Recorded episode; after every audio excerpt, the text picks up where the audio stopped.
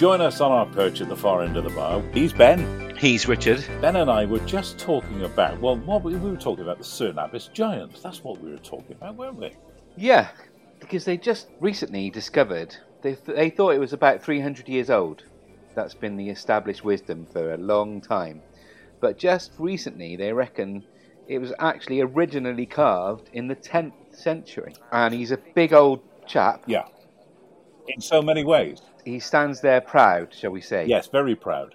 Yeah, I mean, it's not a building, but it is an enormous erection. It's a, it certainly is. It's something that Manhattan would be proud of. The earliest written reference is 1694 from the records of the church in Cerne Abbas. Right. And there was a survey in 1617 by a chap called John Norden, who was famously thorough, but he didn't mention the Cerne Abbas giant at all. Is that because on the hill he was overgrown with grass? Because his outline is in chalk, isn't it? That's right. It's it's it's laid out. In, he's laid out in chalk, and then uh, over the centuries, it would have been overgrown and probably hidden from view. Yeah. But I mean, there's also speculation that people did know about it uh, for in 1617, but found it too embarrassing. But is that the case that they? Because we know that the, the Victorians were famously embarrassed about everything. They were so embarrassed about legs, they would cover the legs on tables. Yeah, I mean, you know, that's overkill, really, isn't it? It really is. So, but but before that, I, I thought we were a bit more kind of um, free and easy, a bit more. Well, it's difficult to know, isn't it? Because I don't think they made a, a record of whether or not attitudes were more liberal than they were 50 years ago. It's not like they were doing surveys and, uh, I don't know about whether whether it was whether it was liberal, and I, and I may be doing history a disservice now, but um, given the fact that I've read a number of historical novels and watched a number of historical films and plays and such like, and I go to the theatre and I take all this in, I just think that in those times between the 1600s and um, the 1800s, there was a lot more filth around. There was, do you think? I think yes, indeed, debauchery and filth. It was very popular. This is uh, a little detail about this story which I really like. There was a Benedictine monastery founded in Cerne Abbas in the late 10th century, and the speculation is that the reason the Cerne Abbas giant was put on the hill was as an act of resistance by local people to create this. Uh, this is Alison Sheridan, I'm quoting here, who's a, an archaeological consultant and it, it would almost seem to be an act of resistance by local people to create this fantastically rude pagan image on the hillside. She says it's like a big two fingers to the abbey. I, mean, it's more like one big middle One finger. big middle me, finger. but all the same. And imagine if imagine if people decided today they wanted to go and lay out the outline in chalk of a man with a huge erection on the hillside.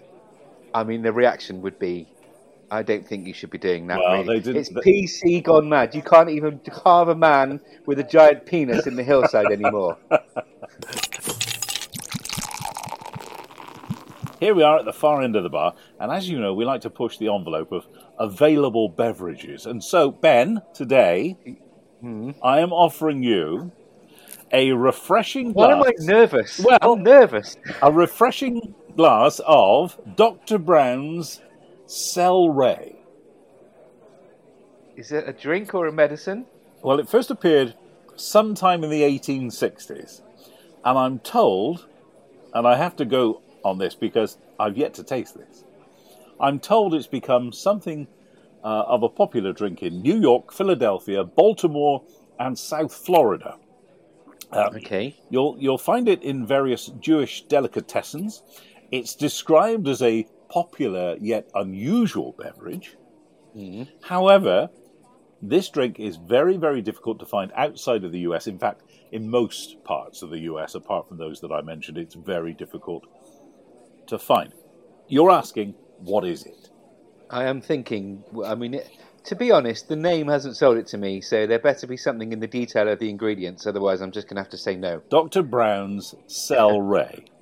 It's a celery soda Oh my giddy aunt! with one or two other natural flavors. It's ca- Well, I hope so. it's caffeine free. I'm Is it fizzy? Is it, are you telling me you're trying to give me fizzy celery?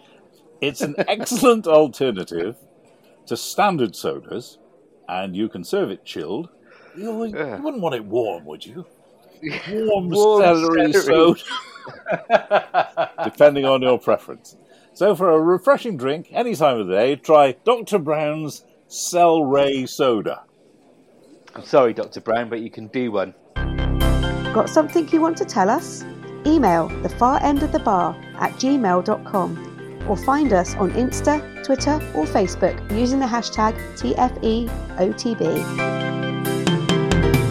I presume that as a, uh, a, a married man with a family, you, you're up to your ears with insurance, are you? Yeah, it's, it's coming out of every orifice. Yes. It's the it's the, we we do spend an awful. I- I- Some friends of mine don't believe in insurance. Uh, they they live their lives very happily, uninsured. It's it's the strangest thing. And they- Really? yes, and they go on holidays and they have new cars and they always seem to have a little bit more money than those of us who are cautious and have um, have, have have gone down the road of insuring ourselves at every available opportunity. Yeah. Um, but some celebs, as you will know, have insured parts of their body. Yes. Tom Jones, what's he insured? Um, his his voice. Well, you'd think so, wouldn't you? He is Tom Jones, the voice. He is the voice. TM. The man with uh, the extraordinary ability to sing at 80 in almost exactly the same key as those tunes that he belted out in the 1960s when he was a very Hmm. young man. Tom Jones has insured his chest hair. Has he really? Yes, not his voice or a body part, but his chest hair. Apparently, it means a lot to the singer. It's reportedly insured for almost. Go on, guess. Oh, come on now. Come on, give me a ah. figure. Tom Jones is forty grand. forty grand, seven million. Oh my goodness. It's also reported that Tom Jones's chest hair is insured by Lloyd's of London, the same company that insures the legs, or insured the legs of Fred Astaire, and the Right. hands of Liberace. I, I mean, so if Tom Jones' chest hair disintegrates or goes up in flames, He can claim. does the bell at the Lloyd's of London It does. ring? It rings. It rings. And, Ding, ding, ding. and several people throw themselves from the seventh floor. Julia Roberts, known for her gorgeous looks, her smile has to be one of the most iconic things in Hollywood. Not only does she have a beautiful smile, but it lights up a room, it says here. Well, there, there's clever if you can do that. Yes, General Electric could plug straight into Julia Roberts. Uh, nice. but it's her smile that she has had insured. How do you insure a smile? well, I guess you can lose a smile. You know, if, say if she had um, an unfortunate accident and a few teeth were uh, dislodged, Oh, I see. and uh, her lip was. I mean, God forbid this ever happens. Yes. She seems like a, a nice lady, but if her lip was, you know, split in, I don't really want to go down this route. If I'm honest, No, I'm, I'm, just- I'm now thinking about the, origin, the origins of the Joker as you're describing all of this. It's it's it's unsavoury. But anyway, the the poor lady. Well, poor. I say poor. She wouldn't be poor if she did have an accident with her smile because she's taken out an insurance policy to make sure that uh, if it ever she ever loses her smile, she will cash in to the tune of thirty million dollars. Wow. How smart! That's- what's the premium on that?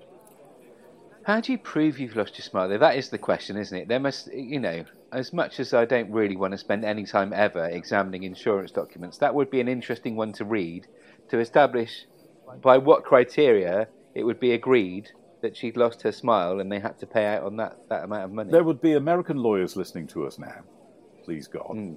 Uh, who would be rubbing their hands together at the thought of litigating 30 million's worth of smile in a in an American court. Oh, Yeah. some, somebody would make some money out of that, and it would probably be the lawyers. Mariah Carey, here's another one. No one can hit high notes or sing like Mariah Carey. She's got an amazing uh, octavial range. She uh, she can hit uh, notes that only bats can hear. Um, she needed to protect her biggest asset, huge insurance policy. Now this is this is What are you? So you've gone down the tabloid, tabloid journalist route here. Her biggest asset, yes. Come on then, let me guess. you see I've led you down a path, and I'm and I, you're, I'm not going to disappoint you because it's her voice. Of course it is. 35 million. If anything should ever happen, uh, she's more than insured. She'll be all right. Oh, uh, she- Yeah. she has, just as a kind of sidebar to Mariah Carey, um, I know that, I, I think we once did a radio show where we, we um, didn't we discuss a diet, a celebrity diet, where people would only eat certain coloured foods. Do you remember that? Certain coloured food. Yes. Uh, it was it was diet by coloured foods, and she decided that the only diet that she the, the only food that she would eat on this diet, and she put this into the rider uh, of a number of contracts, was purple. If the food if the food was purple, she would eat it. She'd been convinced that the way to keep her figure was to only eat purple. Well, I mean, in fairness, it does seem to have worked. 35 million quid on her voice. Keith Richard. Now, this is fairly obvious. What would Keith Richard? Right. Keith Richard. Is, uh, sure. His hands. Yes, it was. Surely. His hands, yes. They'd be covered for 1.6 million. Uh, Miley Cyrus. Is that all? Yeah. Mi- well, you know, Keith. Miley Cyrus, apparently, and, and I'm a big fan, I have to say. Um, not You like a bit of Miley? uh, these days, I think she's terrific. I'm really impressed with the, the, the stuff that she does these, these days. Not so much the early stuff with her dad, when she was on the telly in that, that whatever that was called. Um, Miley's been uh, constantly sticking her tongue out. At every, it's it's kind of a thing that she does. So she she decided to take out an insurance policy on her famous tongue. Just be safe. And as a result, her tongue is worth kerching. I'm growing less and less patient here. I'm- but I'm going to I'm going to say 2.8 million. Uh, overvalued. Uh, one million pounds. well, if she gets a she gets an ulcer on her tongue, Yeah. the insurance company messed up, thinking, "Oh, hold on, Oh, she's got an ulcer." oh dear. Quick, get the emergency Bonjela around there. yeah. We don't want to. We don't want to shell out a million dollars. I'm just going to glory for a moment in the idea of emergency Bonjela. What a great idea that is. I, I was the driver on the emergency Bonjela lorry that whipped round the Miley Cyrus's when she had an ulcer on the back of her tongue. Uh, this is the big one, the one we've been heading towards. Cristiano Ronaldo. yeah. Is it his enormous sense of smugness? It could be his ego, yeah. but it's not. It's his legs. This is where we go into the stratosphere. Okay. A fine pair of legs, let's be honest. I mean, I'm picturing them now, and I'm thinking, you thought Donald Trump was a weird colour. I thought for a moment there oh, you were going to say Donald Duck. he wouldn't have got very far taking free kicks with Donald Duck's legs. no, not very far at all. Right, okay, so let's have it. So you're going to say that I should have a guess at how much Go on then. Cristiano Ronaldo's legs are insured for. If Miley Cyrus's tongue is a million, Yeah. and Keith Richards' hands 1.6, 1.6. were they? Yeah. Ronaldo, Cristiano Ronaldo, Mhm. not the original Not Fred Ronaldo. Ronaldo. There was the original Ronaldo, wasn't there? Yes, there was. Yes. The Brazilian. Yes, the Brazilian guy, yes. Yeah. Uh, anyway, Cristiano Ronaldo. The Portuguese? legs. I'm going to say. Be, the thing is, if he lost the use of his legs, Mm. that's that is millions and millions and millions of pounds he's losing out on, and his sponsors and his employers, and so I'm going to say 110 million. Oh, very good. Very close. 144. But even Ah, so, that's not bad. 144 million pounds. Uh, and again, can you imagine what the premium would be like on that? Oh wow, yeah, this is a thing. I haven't really thought about that for any of these cases, but I mean, I'm, I'm pretty sure Cristiano Ronaldo can comfortably afford whatever the premium is. Yeah, I'm sure he can. Uh, between him, his club, his agents, and whatever, his legs are insured for 144 million. I'm going to come to one final one, and this is the one that that, that sent me on this um, search for all of these celebrity body parts which have been insured over the years. I was in the car talking to my daughter the other day, and we were talking about, oh, we were talking about J Lo, and she was saying that, right. that J Lo, because I was mentioning about the fact that years ago, um, Ken Dodd had his teeth insured for a million pounds, and Raquel Welch had her boobs so so. And I said, well, it's probably all just PR. I doubt very much in, if people actually shelled out the money for this, but they would be big stories in the Sunday papers. And she mentioned J Lo's backside, which apparently is is uh, insured for a million pounds. Is that all? Well, I, yeah. Uh, well, Kim Kardashian's backside is is now apparently insured for a, a staggering twenty-one million dollars. Wow. To which my daughter said, "Could she insure it for third-party fire and theft? that would bring the premium down. That's a very, very sensible question. Who'd want to buy a burning bum?"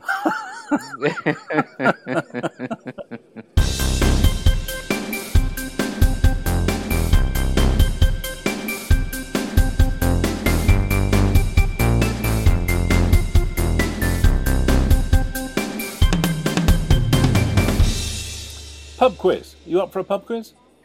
Always up for a pub quiz. All right, very simple this week.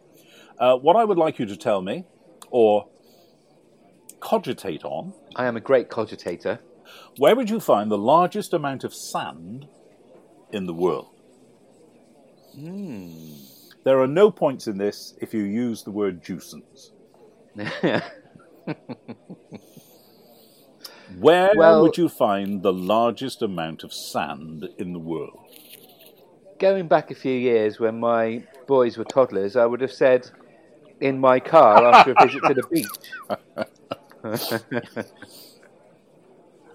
Should we come? But- Shall we come back to that? Yeah, that does require some considerable cogitation. Yes. All right, we'll come back to that. We are looking for the place in the world where you would find the largest amount of sand.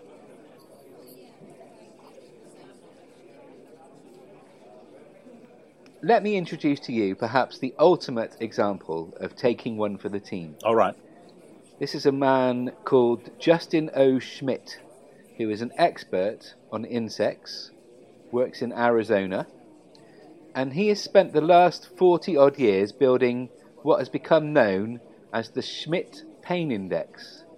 Oh, Now, the aim of this is to rate and describe the pain caused by various insect bites and stings.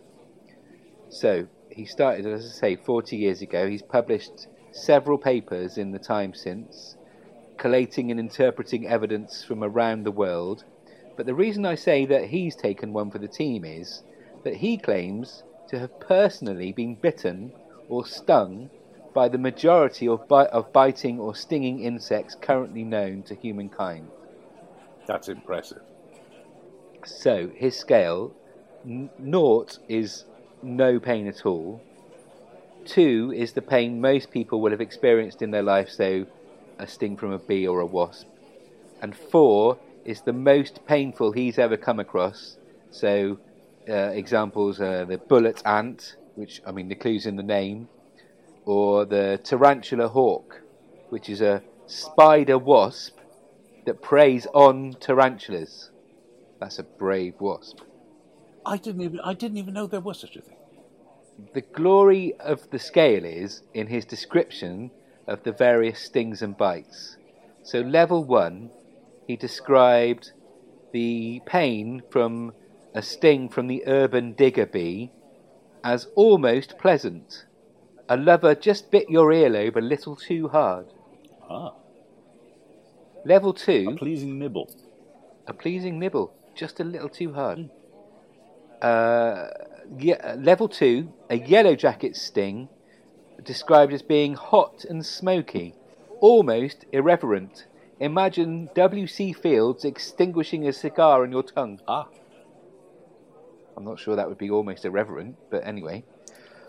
Level three, this is where we're getting to the pain now. A Maricopa harvester ant described as after eight hours of drilling into that ingrown toenail, you find the drill wedged into the toe. Ah! Ah, right? And now we get to level four. So the aforementioned bullet ant, Schmidt described the sting as pure, intense, brilliant pain, like walking over flaming charcoal with a three inch nail embedded in your heel. And my favourite, I think, the warrior wasp, another level four, torture. You are chained in the flow of an active volcano, thinking, why did I start this list? Of course, of course, there will be people listening to this thinking, "Oh, I'm becoming quite aroused at the at the idea of pain," uh, because, as we know, some people um, thrive on on this pain. And he actually experienced all of these things himself. Yeah, he's like I say, I think he originally started gathering evidence from other people, and you know, getting the odd or sting for himself. But then he actively started searching out the different insects. When you ask someone who is in pain how bad that pain is, I mean, if you've ever been to the doctor and with, Mm. with something painful, he will say, uh, "Well, how painful is it?" And you try and find then the words to describe the pain that you're feeling.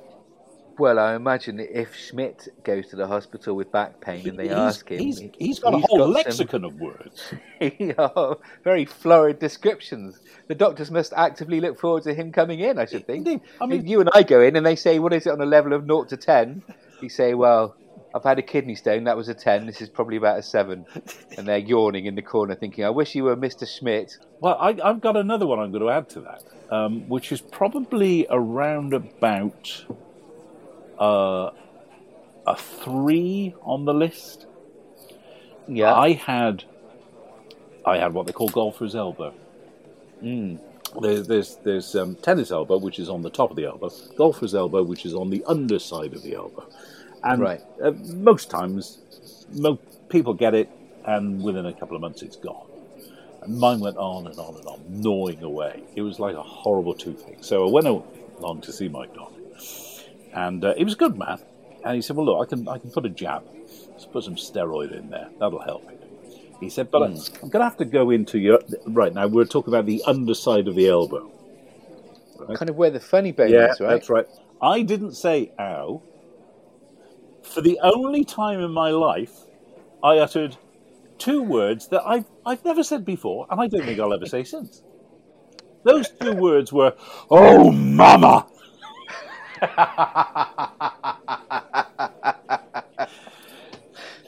so, if I may, can I just add the words "Oh, mama" at around about three and a half on your scale? That's marvellous. What did the doctor Well, say he was you... he was still he still had the needle in my in my elbow, and he's now laughing whilst spraying steroid into my. Didn't make it any better, I'll tell you. Oh, oh, mama. Oh, mama! Well, I suppose, you know, I mean, it could have been a lot ruder. So It- you it must be given But respect for I that. think I think the, the I don't know where this comes from really. I don't. I, I, I'm not sure. I I know the the derivation of that uh, particular phrase, or where I conjured it up from in that moment of pain. Hmm. But it will never leave me. No, I, I don't think it'll ever leave me now. One more thing, just to add on to the uh, the the naught to four uh, pain scale, and every parent who's ever bought their child building brick set will Oh. know that if you step on the Lego in the middle of the night in your barefoot, that's right up there with the pain from a bullet ant sting. Indeed, that's definitely an oh mama, That is an oh mama moment. oh mama moment.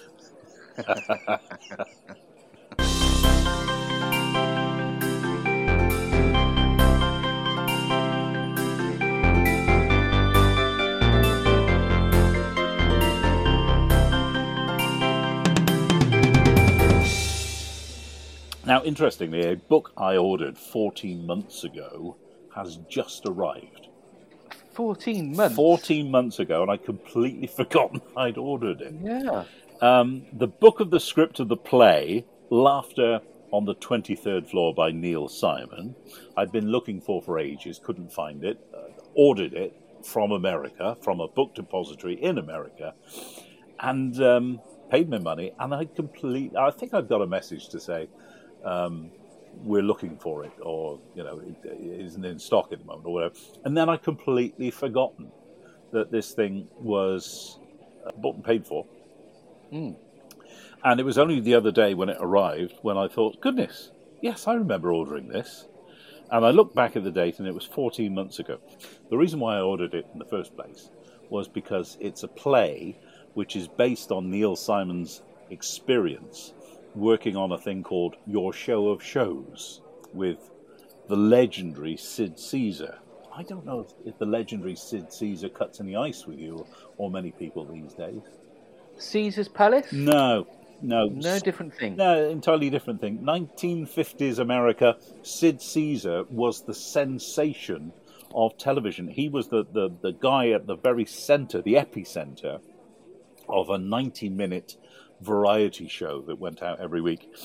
Um, and among the writers who wrote for Caesar early in their career were Mel Brooks, Oh. Larry Gelbart, who created the series MASH for television, Neil Mhm. Simon, and a whole bunch of others, and Carl Reiner, who created the Dick Van Dyke Show, and who's the father of Rob Reiner, who did all those fantastic films. Um, so you know there, there was a great deal of showbiz royalty working on that show, but Neil Simon's play was kind of all about the writers' room and how they got together and how they would write. It was the Saturday Night Live of its time. It was, and it lasted 90 minutes, and it, it had 60 million viewers a week. wow. That's only Fools and Horses Christmas special kind of well, numbers, uh, isn't it? yes, yes, yeah, and and Morecambe and Wise all rolled into one. Yeah, yeah. In percentage terms, at least. But just to go back to the thing that inspired this mention of your show shows was the fact that I ordered a, a book which took 14 months to arrive. I can't think of anything that I've spent anything like that amount of time waiting for. As I say, I'd completely forgotten that I'd even ordered it. Well, funny enough, you've just reminded me of a present that I ordered for my boy for his birthday, which is in February. And it wasn't this year, it was the previous year. Right. And it's, um, you know, they collect these kind of, they're like pop figures. Um, so they're like kind of caricatures made into models of various film stars and things. Yeah. But yeah, so that is 16 months, yeah. 16 you, you've just beaten me. We're playing um, delayed postage poker. just beaten me by two months. The world's most boring version of poker. Delayed postage poker. I think I've just gone in with a full house. I think, yeah. Ah, if anyone has uh, waited any longer than 16 months for something to arrive or has completely forgotten, well, if you've completely forgotten that you ordered something, then you, you will have no recollection. But, you know, if, if this conversation is bringing that back, do let us know. Drop us an email to the far end of the bar at gmail.com.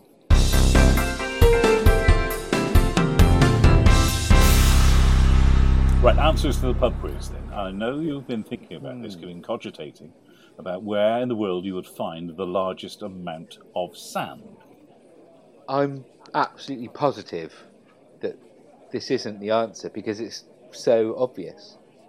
But I'm going to have to say um, a desert. And uh, I'm going to have to go with Sahara because, as I remember, that's the biggest one.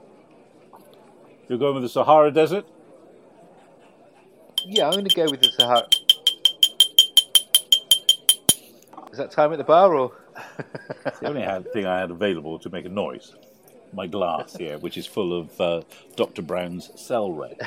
no wonder it's still full. Only 25% of the Sahara Desert is sand. Uh, yeah. Sand dunes and sheets cover only 25% of the Sahara's actual surface. The desert has numerous other land features, including salt flats, gravel plains, plateaus, and even mountains where snow has been recorded.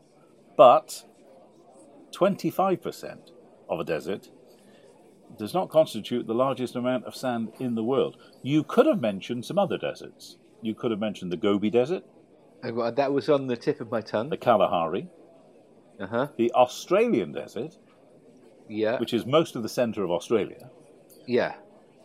The correct answer is the empty quarter, the Rub al Khali in Arabic, which has the world's largest expanse of unbroken sand encompassing the southern third of the Arabian Peninsula, including southern Saudi Arabia and areas of Oman and the United Arab Emirates and also bits of Yemen. Ah. Do you know where the only desert is in England? Uh, um, in England. Yes, specifically in England. I mean, it would make sense if it was down south somewhere, because it's generally a little bit warmer. So I'm going to say the Kent, Hampshire area. Ooh. Dungeness. Dungeness. Dungeness is the only desert in the UK, uh, coastal area of Kent. So there you go. Well done. Ah. an extra point. What, what are you going to do with your extra point? Large triangular shaped, desolate landscape formed of gravel and shell debris. The name Dungeness is derived from the Old Norse language, which means headland. And it also really? means there's a lot. Uh, there's a few boats, old decaying, rotting boats over there, and not a lot else. But there you are. The only bit of England which is officially designated as desert is Dungeness. Uh, that, that was actually genuinely interesting.